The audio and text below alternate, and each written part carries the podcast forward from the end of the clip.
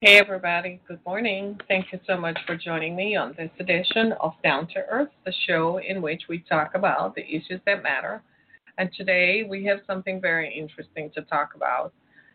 It is how the descendants of the last slave ship that came to America, how those descendants are faring. And there are two sets of descendants, obviously. There are the black descendants who were the enslaved people and of course the descendants of the slave trader who are the enslaver of people, and how those descendants today are faring in Alabama. Now, for those of you who are watching who have never been to America or who don't know where Alabama is, Alabama is a state in the American South. Traditionally, Alabama believed in slavery. And the economy of Alabama was based on the backs of slaves, enslaved people, period. That's how they profited. That's the end of their that's their story. Right? So today, Alabama no longer practices slavery, obviously, but the descendants are still caught up in a vice. It's why we refer to systemic and institutionalized racism here in the United States because it is what it is. People who look like me were enslaved by people who sometimes look like you, who were white. And that enslavement and belief and the hypothesis that you were better because of the color of your skin, and therefore you had the right to subjugate people who did not look like you to work for free, still continues to this day. So we might have gotten rid of slavery, but we didn't get rid of the bonds of slavery. It exists today in the form of systemic oppression, institutionalized racism, police brutality, systemic racism in healthcare, systemic racism in education, systemic racism in, in housing, systemic racism in every facet of American life does this continue today. So I want to talk about how the descendants of that last slave ship arrive here. So so that we have some idea of, of where we're going and, and what this is all about. I encourage you to share this podcast with your friends and family. You might have friends and family who don't know this because the history of racism and the history of slavery in America is suppressed because it makes some people uncomfortable. It makes white people uncomfortable. It should make you uncomfortable to know that your ancestors sold human beings. There is no beating around the bush. The time for pussyfooting around this issue is long gone and is over.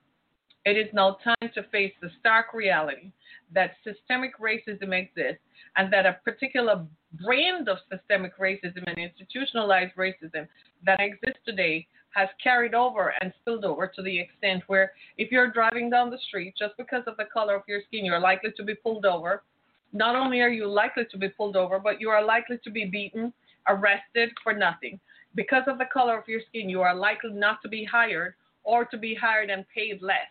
Because of the color of your skin, you are subjected to racism in housing. You're subjected to the kind of interest rate that you get based on the color of your skin. So racism in America has never really left. It is, uh, how shall we say, you know how people like to stand under the Confederate flag and say that that's their culture? Well, this is their culture part of their culture is to continue their own brand of racism and inflict it upon black people. There are other types of racism. I suspect that people of color encounter other forms of racism, but you never get them to admit to it. But let me just help you out. Some of you who come from South Asian countries, uh, you find it in your nosy neighbor who will call the cops on you. You find it that even though you are eminently just as qualified, you don't get the same promotion in healthcare, right? You find that when asked to present your credentials, you are required to go an extra step to present your credentials, whereas some white person comes in and says they studied in Scotland. It's not verified, but people take it at the at, at face value, and you have to prove that not only did you study where you said you studied, but actually you have to prove, get a police report from the town you were born in, saying that you were actually born in that town. I kid you not. You just like you're new to it, so you tend to think that they're right because you're still following the colonial way of thinking that whatever the white man does to you, he's right in doing it because he's better than you. It's going to take a generation for you to wake up and realize that it is wrong and it is wrong. As Michelle Obama just said, she is a descendant of slaves and she is, uh, her ancestors had to work tooth and nail and work their fingers to the bone to, to take care of their children and send their children to school. So they were born with a gold spoon in their mouth. And so, having done that, to see now that this kind of racism still continues to this day is very disheartening. And it has been awakened under the current president. The current president has practiced this brand of dividing and conquer because he thinks because he's white, he's impervious to all of this. And his hubris of being white keeps him and his descendants from any kind of fallout that anything, he doesn't even see it because it doesn't happen. So we need to address these issues, and this is the purpose of this broadcast is to educate the American public so that you know, so that you take steps when you see racism, you either stand up to it or you eliminate it by asking questions and pushing back. You don't just sit there and say, oh, well, I guess this happens. No, no, no, no, no. It's practice. And if we don't reverse the practice of it over and over again, it's not going to stop. It's not enough to go along to get along. That does not work. A whole generation of us after civil rights went along thinking it would get along. We went along thinking it would go away if we cooperated with them, if we st- stood down, stand down. We went along and said, okay, if we do what they say, we made ourselves over into their image, especially us women. We went and colored our hair, we even wear, some of us even wear colored contacts, bleach our skin to look like their skin, thinking we would find acceptance. A whole generation of black men decided they would marry white women so that their children would not have to go through what they went through. A whole generation of black men ignored the struggles of black women and their ancestors that is endemic in them and decided they will be with white women because then maybe they won't see that I'm the better Negro. The trauma and intergenerational trauma has to be accounted for and is in fact very real. On this broadcast, I've talked extensively on this podcast about epigenetics and the science of epigenetics and how intergenerational trauma is real. When I first started talking about this four years ago, people thought I was way out in the left field somewhere. But here we are today watching as George Floyd, George Floyd neck was knelt on by eight minutes by a white cop who believed that he had the right to do so just because George Floyd is a black man and he's white. These are the issues. So, where did this kind of thinking come from? Well, let me help you out. For most black Americans, descended from enslaved Africans, there's no way of tracing back where our ancestors came from. The slave trade ripped families apart, and records from slave ships and plantations often identified enslaved people with multiple or incomplete names. Given this systemic, systematic erasure, the story of the Clotilda, the last slave ship to reach the U.S., occupies a profoundly unique place in the history of the transatlantic slave trade.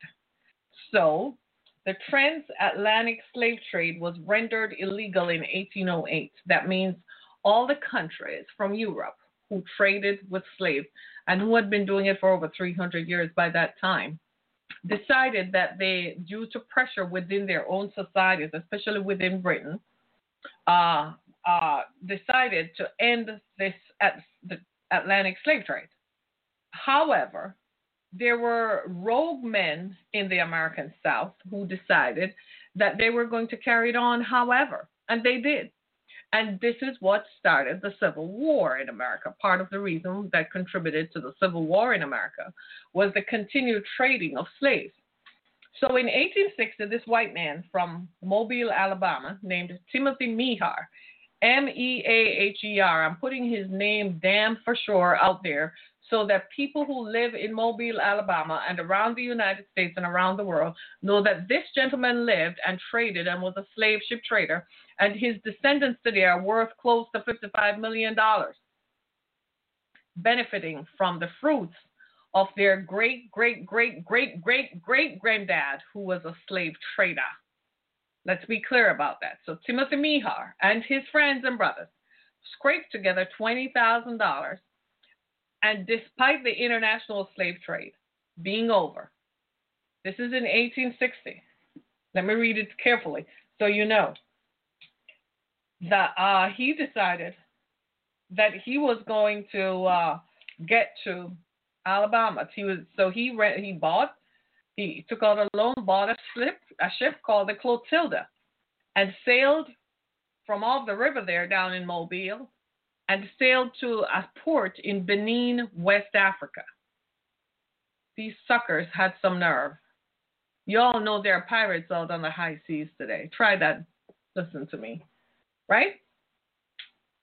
And he uh, bought slaves who were brought to the coast. There was an African king from the Dahomean kingdom uh, who uh, used to sell his people. So he would round up some people and brought them to the coast. He made a good tidy living off that, apparently. Now, we have the lived experience of a man named Cudjo Lewis, who was interviewed by a famed African American, Black American writer named Zora Neale Hurston. She's actually more than famous. She's revered in America, in Black American literary circles. Of course, I put the emphasis on that because white Americans do not value the contributions of Black Americans to the culture. White Americans see Black Americans as alternates and alternatives to the prevailing way of life in America.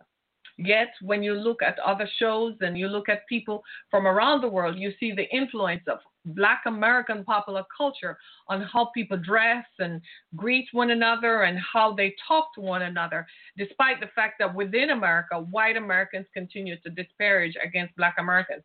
Y'all gonna cray, call me some names up in here today, but I'm gonna tell it like it is, and I'm gonna tell the truth like it is. Until you have experienced racism and until you have experienced how damaging racism is, you will never have the voice that I have. You cannot speak to it. I'm not the I'm not the black person who will sit back in a corner and roll up and cry. I'm not. I'm going to shout it out from the mountaintops that racism is bad and that the continued enslavement of people of black people by white people in America through systemic institutionalized racism. Not only is it wrong, but it's time we vote it out. It's time it goes. We're not here for it, not in this century, not in this lifetime, and not ever. And here is why.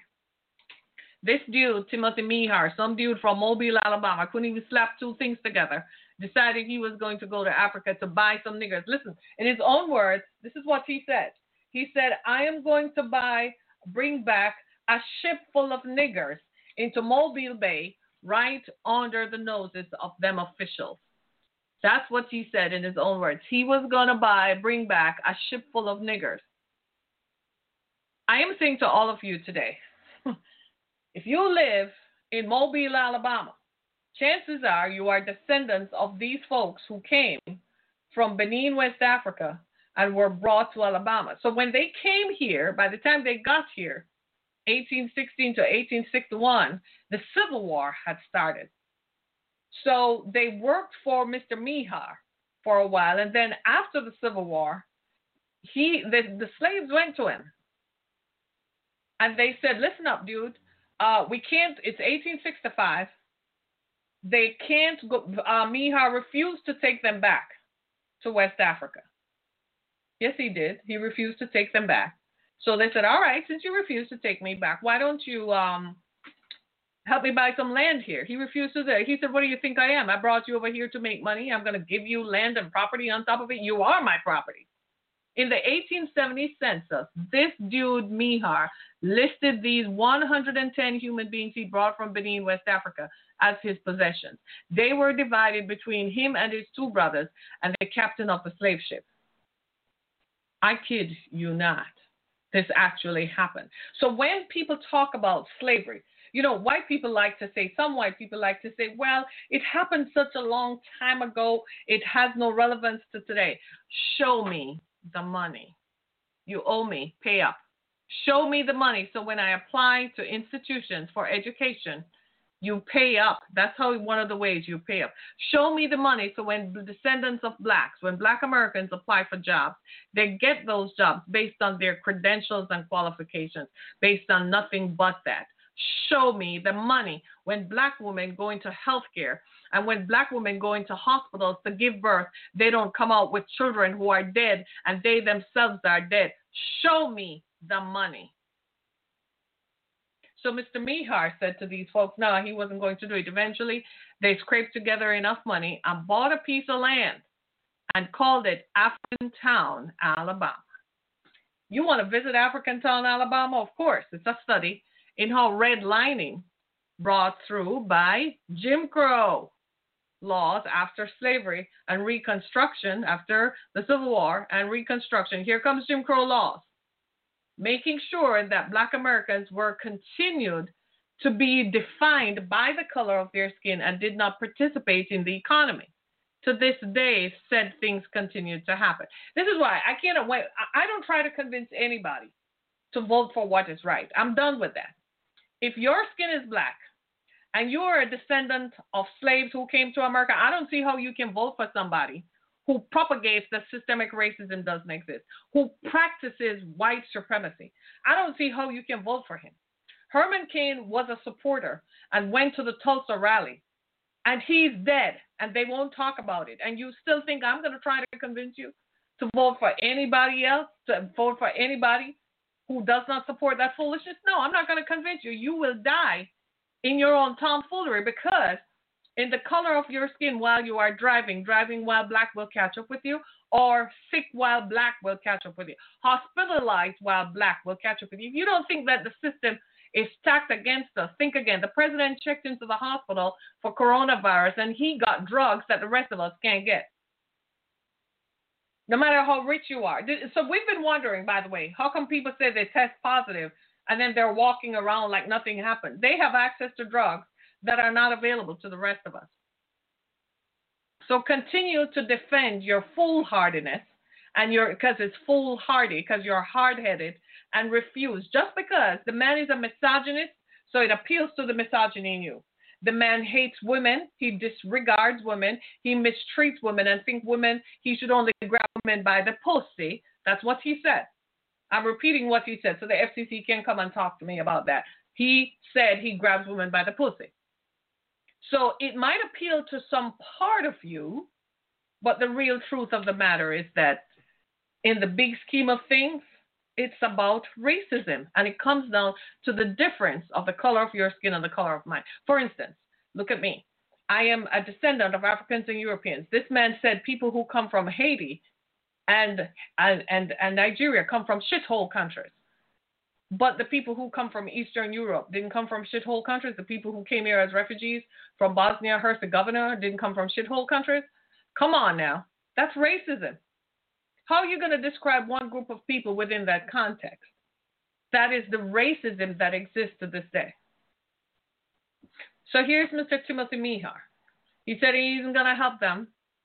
And that $20,000 that he took out and bought slaves in 1860 to go take that joyride over the Atlantic Ocean, that same $20,000 made Mr. Meaher's grandson a multimillionaire in 1905.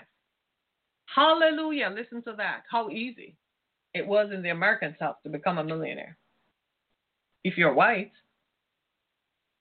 right? Keep on going. Mr. Meaher's descendants to this day are worth close to $55 million, their net worth. They won't talk to journalists, they hide behind. They live in the South. They, I don't know what their political affiliation is. I don't care. I can only imagine what it is because their ancestors, their wealth is built upon the backs of enslaved black people who were transported by their ancestor from Africa into Mobile, Alabama. My God.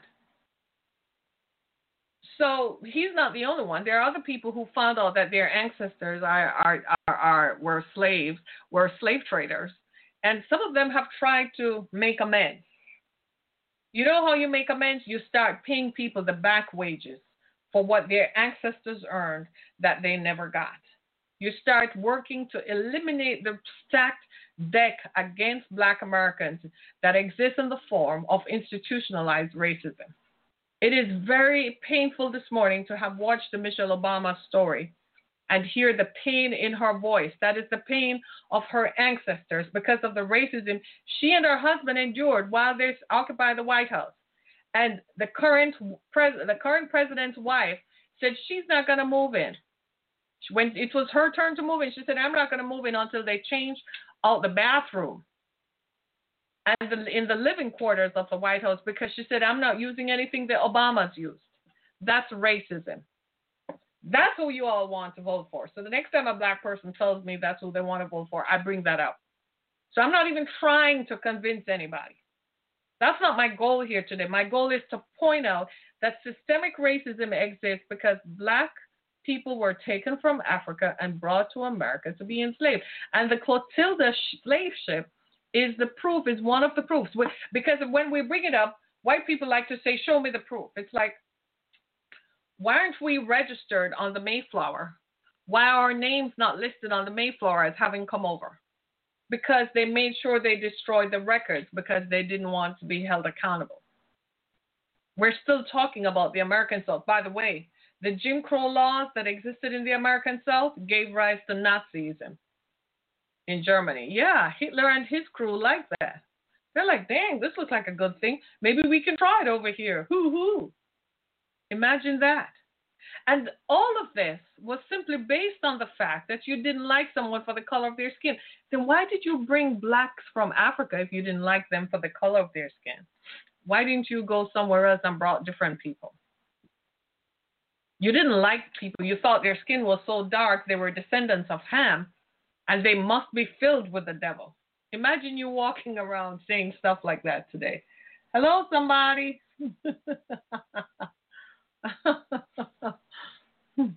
yeah?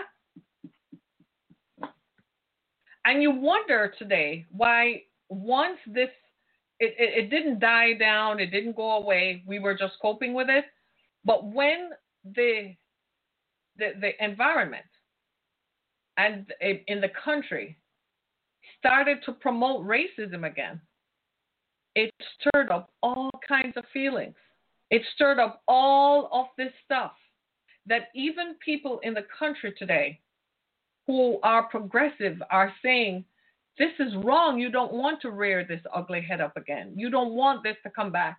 You want this to stay away you don't want it to ever come back. They know why. Because there are people who perhaps are not going to like the fact that you enslaved my ancestors, but you lock that you lock them up, you lock up their descendants. So you change one form of slavery and exchange one form of slavery for another.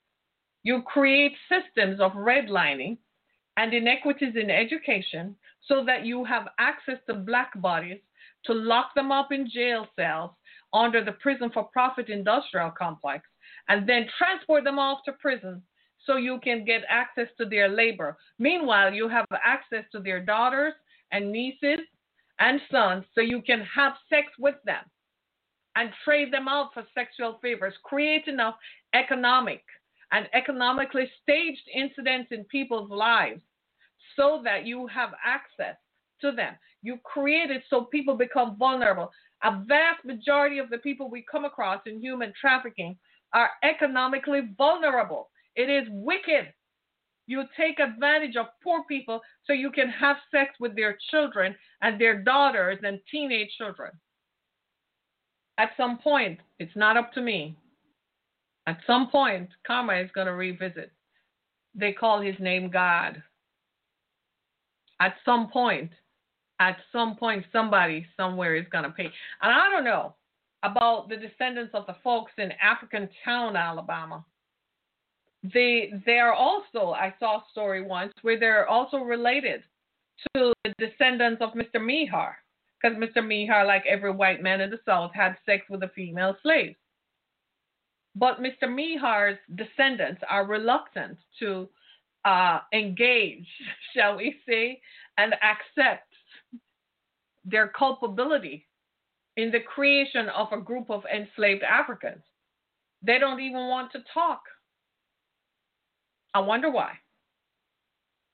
I wonder why. They don't want to talk. They don't want to, hey, they don't want to talk. They don't want to engage. Come on now.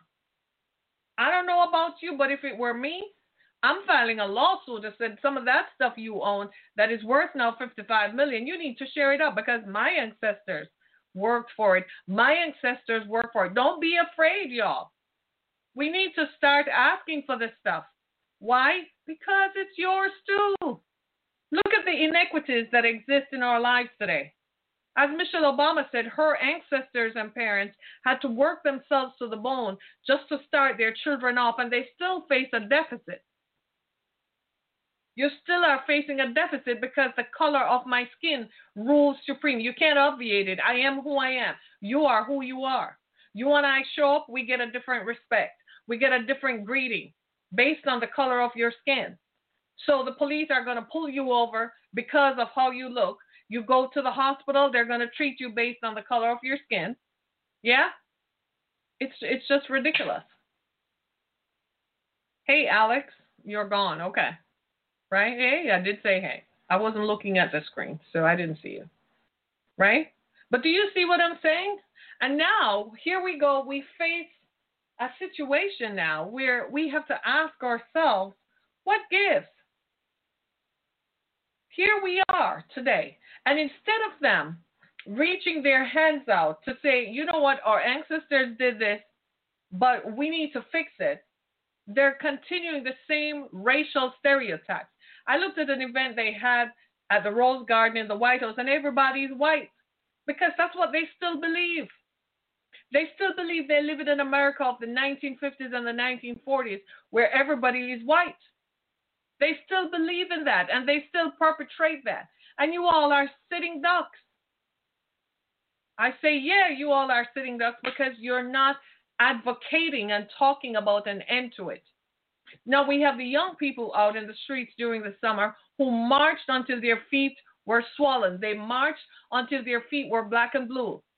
And what do they get in return? Here is the fall season, and they're supposed to return to college. And what happened? They can't go to college like most of us.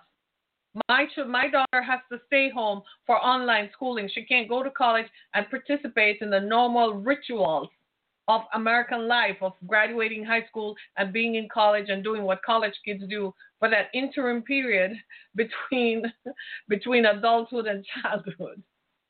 I, it's a beautiful time, or was, because of the pandemic and the crazy belief system of an of a white man who thinks that he has every right to inflict on the people whatever he feels like because the, the virus wasn't real. It hit him, and he still says it isn't real. But pneumonia is about to talk to him, and then he's gonna find out all the drugs that they're giving him ain't gonna work. Trust me. Those drugs, as the doctors say, are the happy drugs. you know, all hospital drugs make you feel happy, and then it wears off. And he's not in a capacity to deal with it because he's 74 years old and has comorbidities. what do you do?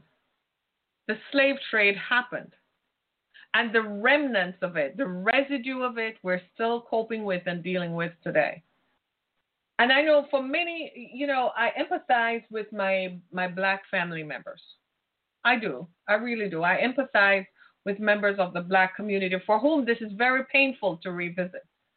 Many black Americans are find this a very painful part of their past. Many people strive to move away from any references or association with slavery. Nobody, nobody wants to be reminded that your ancestors were enslaved. Nobody. But the truth of the matter is, is the fact of the matter that it happened. And whether or not, whether or not we like it, it already did. The question is, what do we do with it now? So if you have the money, and you have the power, you change it to make sure it never happens again. That's what you can do with the money and power you've been given. Makes no sense you hide under a rock. Makes no sense you try to change the color of your skin, change the color of your hair, change your very persona to match what they have sold you out to believe is their idea of your humanity and your personhood. Don't buy into that negative narrative because that only leads to self destruction.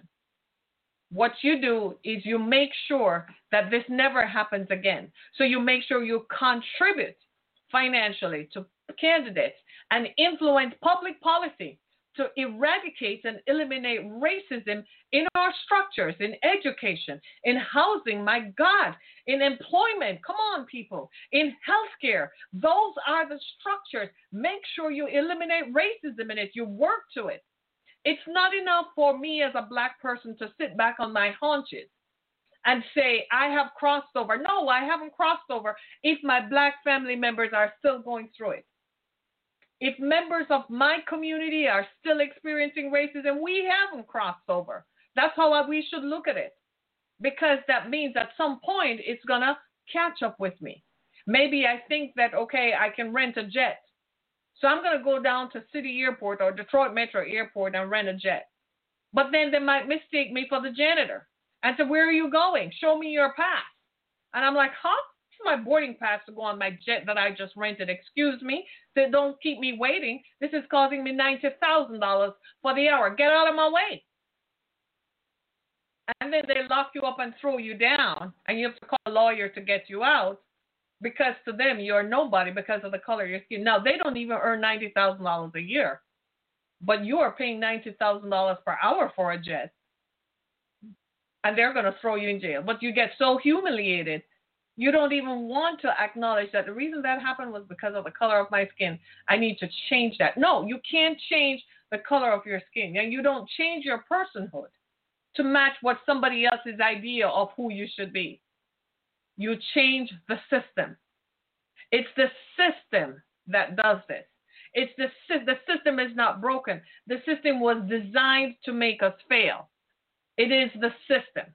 And until we understand that it's the system and that systemic change must remove the system of prejudices and racism, we are not going to really effectively change anything.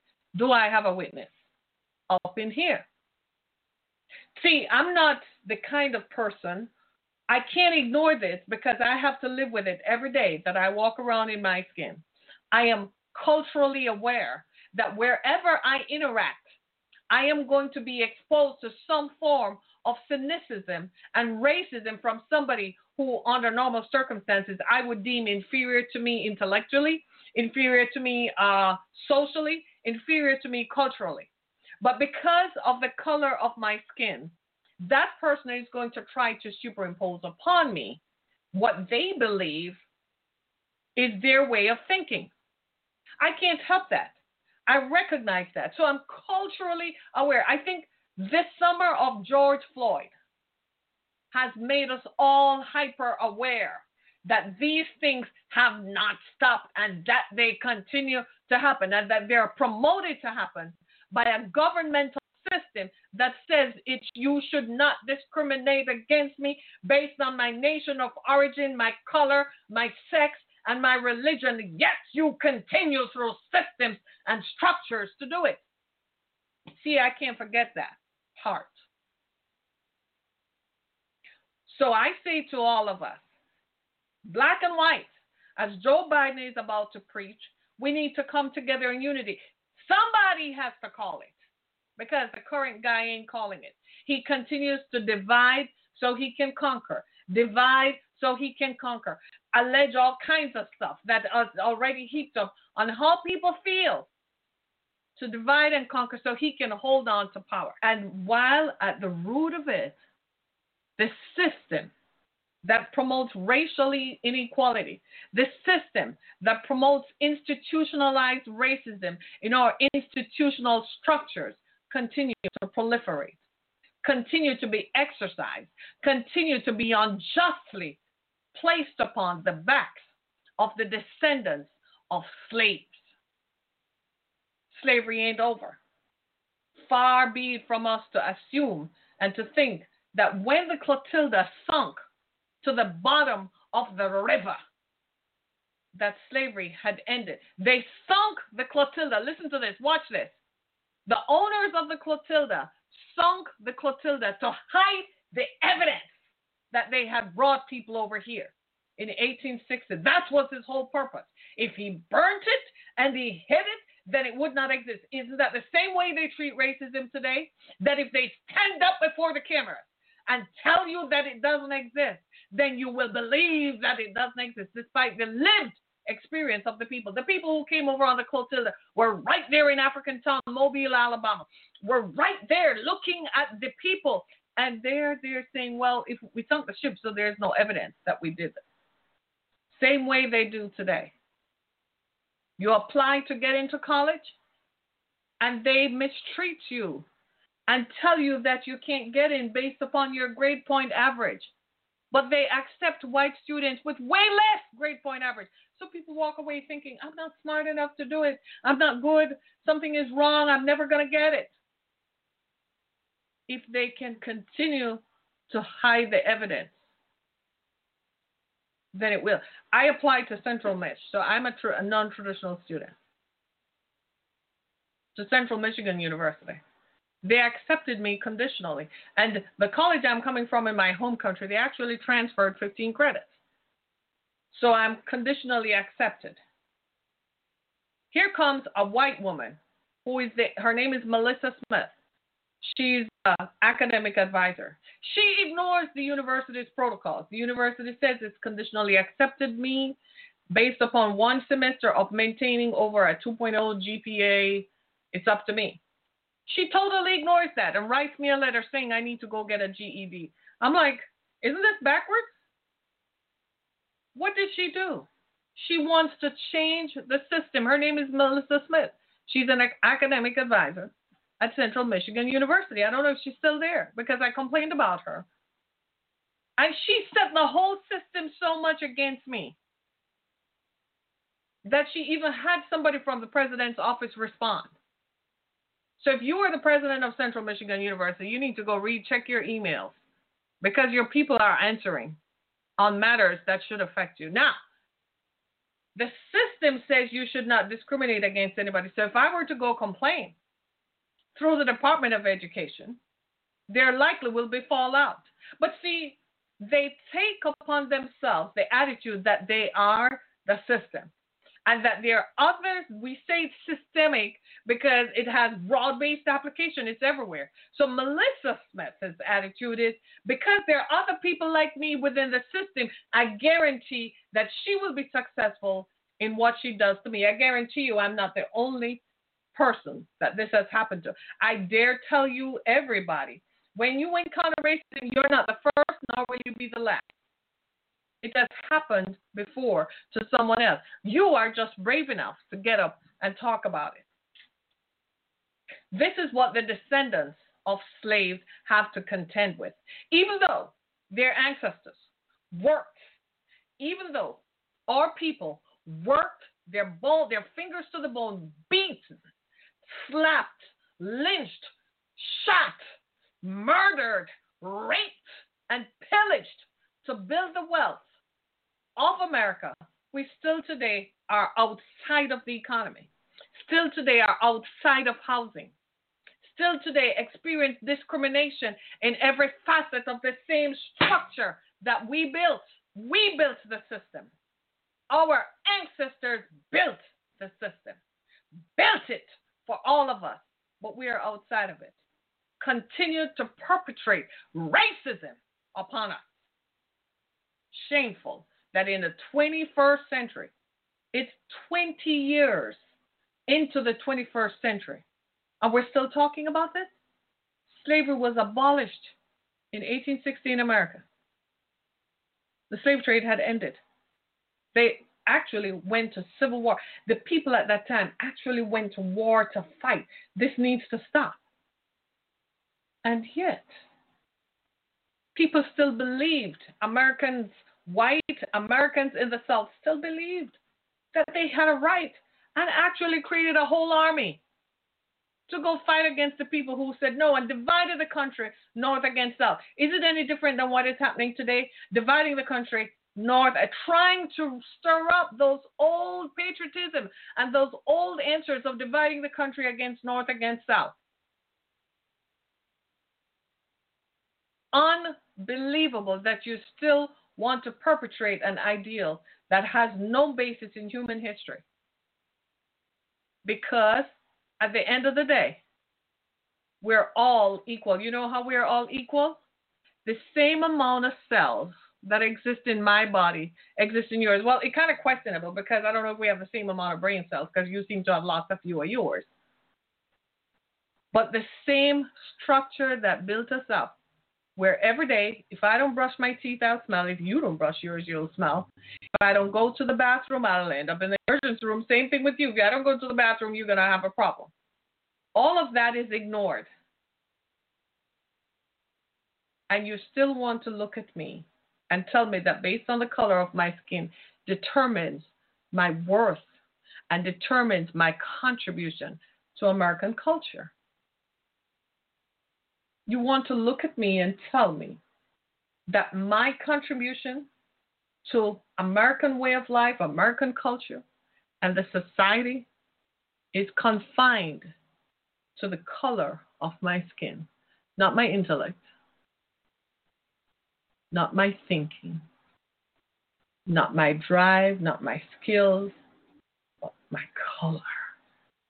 Something as vapid as that, something that the skin, the sun changes. The sun, exposure to the sun, changes the color of my skin. Just like yours. You're white, you go out in the sun, it changes your color. You get red or brown. That's melanin, darling. I go out into the sun and it changes the color of my skin and the appearance of it based on the sun's rays. I still can't even get some of the spots out from my face from driving in the summer, from sunspots, from you can tell from driving. Hello. This is this this is why we're at this tipping point right now. Because we're tipping it's the 21st century. And the dynamics of the time demand that we have a different set of responses to the issues of our time. But we're not paying attention because we still want to cling to the old ways of thinking that we know absolutely it never worked. Slavery didn't really work because they didn't have an exit plan. They didn't think that they, they thought it could continue to enslave people there were more enslaved people than there were white people. It never occurred to somebody that eventually all the enslaved people were going to be aware of that, and then one day they're going to fight back. They used religion. This is why some people today still don't believe in organized religion because they say organized religion an arm of slavery. Yes, and let's be frank and clear, it was. Yeah, it was because the slave masters told slaves that God says that you are to obey your master and obey those who have rule over you. And look at my eyes. Yeah. And because the slaves came from a different culture and didn't read English, so they made sure they never taught them to read because if they read the whole book, they would find that Jesus came to set the captives free. They weren't about to preach that. Which captives? You want people to rise up and say, oh, so the same way you're telling me that you should have rule over me, the Bible also says that Jesus came to set the captives free, then I am free indeed. They didn't preach that part of it. Isn't it the craziest thing that we're in the 21st century and still talking about it? But I have news for you, though. This is the beginning of the 21st century. And if God willing, I'm still going to be here around 2050. Yeah? And I am going to live to see this stuff turn around. So 2050 is only 30 years from now. I'm going to live to see this stuff turn around. Because it has to. Because the time has come. That's what all this movement is about. It's a form of exodus. It's leaving the old ways behind and leaving the old thinkings behind and moving forward and striding into the future. And you can't enter the future. I know we, we are uncertain of what the future holds and what it looks like, but we're going to have to trust the movement and look at the future. Don't look at the 74 year old man who's trying to divide us. Look at the 77 year old man who's trying to say, come on, let's move forward. That's the one you listen to. He's saying, come on, we got to leave that. Come on, just come over here because he's going to hand it over to people who are capable of leading the rest of the way. So he's pointing the way. He's saying, come on this way. Don't look at the one on the other side. Don't look at the 74 year old man who can't even take care of his own family, expose his own family and your people. The people who work for you, Mr. President, the very people who work for you, the people who stand up there and defend you day after day, the people who create stories and spin stories around all your actions. You couldn't even defend them, dude. You couldn't make sure they don't get COVID. And then they have to take it home to their families and young children. You couldn't defend them. You couldn't protect them. They're your people. They stand in the midst of it with you. Defend them. Protect them. You couldn't even do that because it's all about you. We can't listen to you, dude. If you do that to the people who are in your immediate circle, no wonder 209,000 people have died. So how would you feel about me? And I don't even look like you. According to your philosophy, I don't have any value. My friends, slavery happened. Time we come to this reckoning. It's time for us to move on. And you know how we're going to move on? We're not moving on because we're pretending it didn't happen and we don't owe a duty of care to the people who were enslaved. No. We're moving on because we have to take our hands and hold our hands together and say, look, we got to share in this, and we got to fix it. We have to under we have to come to some agreement how we're going to fix it.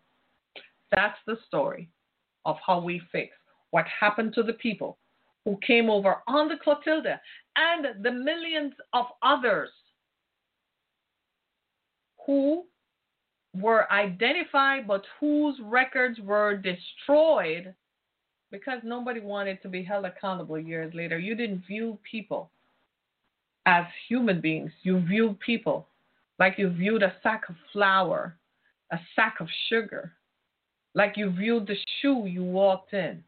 That's how you viewed human beings. It's the same idea today that will make an adult male have sex with a child. You view them as just a piece of property that you pay for, that you can have your fun with. And even if it tears their lives up, you don't care as long as you get your fix. Well, guess what? It's time to fix it indeed. That time has come. My name is Harriet Kemick. Go to my website, harrietkemick.com, as well as view my pages of my podcast on Spotify, Apple Podcasts, Google Podcasts, iHeartRadio, and wherever your favorite podcast platform is. Today is Tuesday, October 6th. You can almost hear the bell clanging. I thank you so very much for watching. I thank you for listening and share this podcast with other members of your community. Thank you so much, everybody. Get my book, Through the Fire. It's available on Amazon.com and BarnesandNoble.com. Thanks, everybody. Be blessed.